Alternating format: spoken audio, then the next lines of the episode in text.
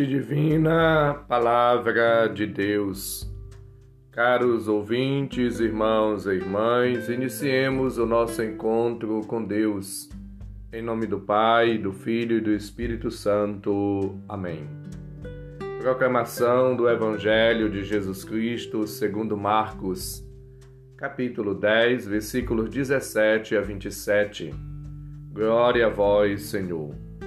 Naquele tempo, quando Jesus saiu a caminhar, veio alguém correndo, ajoelhou-se diante dele e perguntou: Bom mestre, que devo fazer para ganhar a vida eterna? Jesus disse: Por que me chamas de bom? Só Deus é bom e mais ninguém. Tu conheces os mandamentos: não matarás, não cometerás adultério não roubarás, não levantarás falso testemunho, não prejudicarás ninguém, honra teu pai e tua mãe. Ele respondeu: Mestre, tudo isso tenho observado desde a minha juventude. Jesus olhou para ele com amor e disse: Só uma coisa te falta. Vai, vende tudo o que tens e dá aos pobres e terás um tesouro no céu. Depois vem e segue-me. Mas quando ele ouviu isso, ficou abatido, foi embora cheio de tristeza, porque era muito rico. Jesus então olhou ao redor e disse aos discípulos: Como é difícil para os ricos entrar no reino de Deus. Os discípulos se admiravam com estas palavras mas ele disse de novo: Meus filhos, como é difícil entrar no reino de Deus. É mais fácil um camelo passar pelo buraco de uma agulha do que um rico entrar no reino de Deus.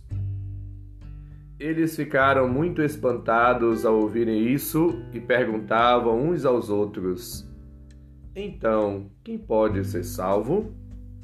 Jesus olhou para eles e disse: Para os homens isso é impossível, mas não para Deus. Para Deus tudo é possível. Palavra da salvação. Glória a vós, Senhor.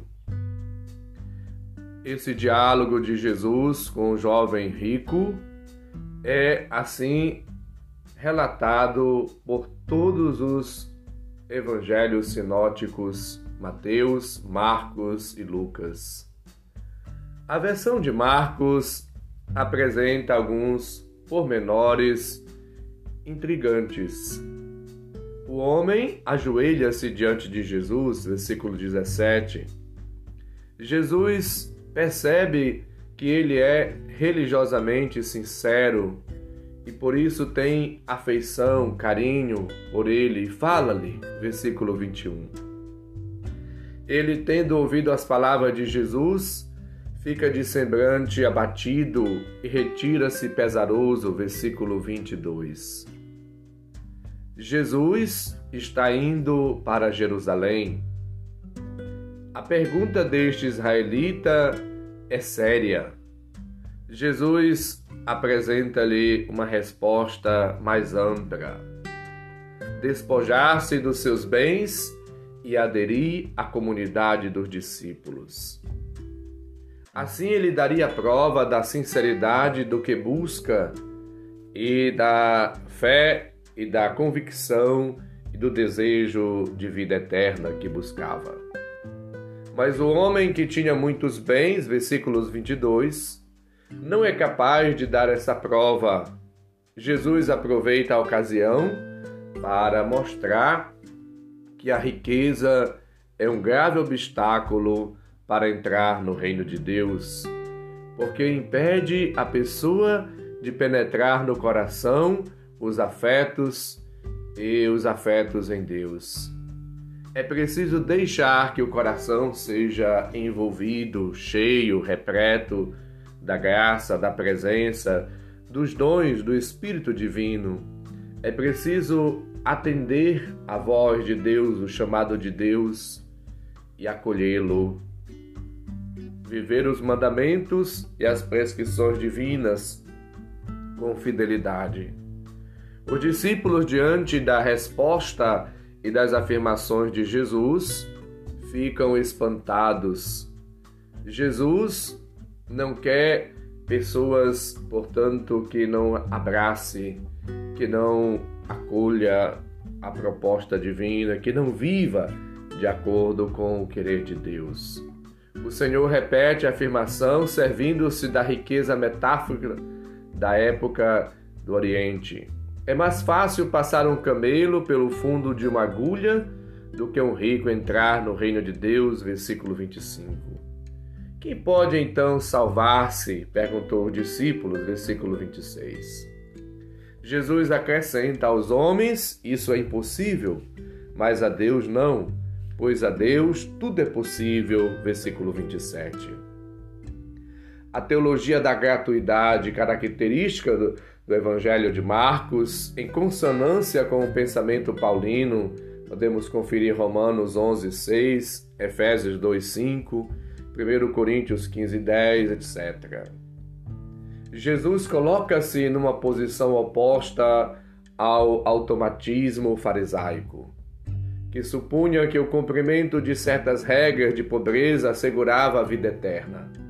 Mas nada deve ser absolutizado, só Deus é absoluto.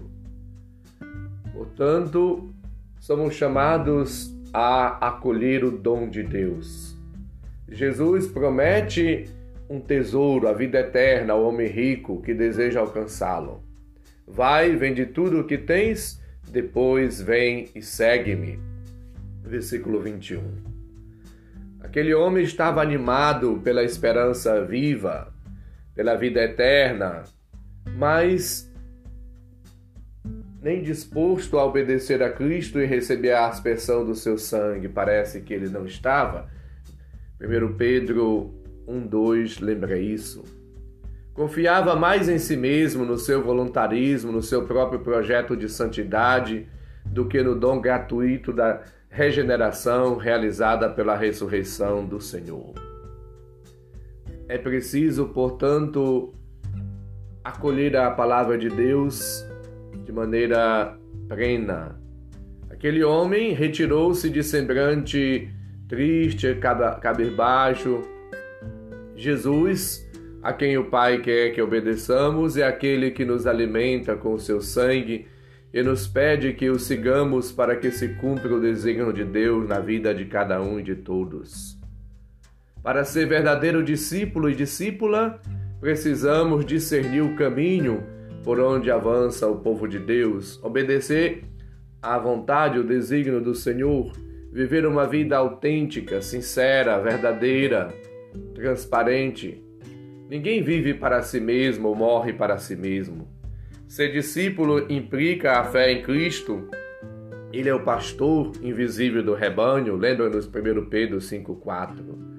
A docilidade de Cristo cativa-nos a obedecer a Deus e a fazer a vontade de Deus como Cristo a fez. A única riqueza de quem acredita é Deus. As nossas ações, nossos gestos, nossas atividades, nosso trabalho missionário devem revelar a fonte que é Deus. Somos enviados por Deus e pertencemos a Deus. Vai, vende tudo o que tens, dá aos pobres, depois vem e segue-me. Mateus 19, 21. A pobreza de Cristo foi uma graça para cada um de nós. Nós devemos imitar a Cristo vivendo uma vida livre.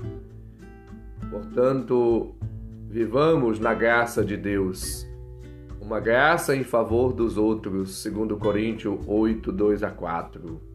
Viver uma vida doada, entregue, uma vida simples, uma vida pobre, uma vida casta, é o convite de Cristo a todo aquele que é, assim se coloca no caminho do discipulado. Onde está o teu coração, aí estará também o teu tesouro, e onde está o teu tesouro, aí está o teu coração. Lembra-nos Mateus 6.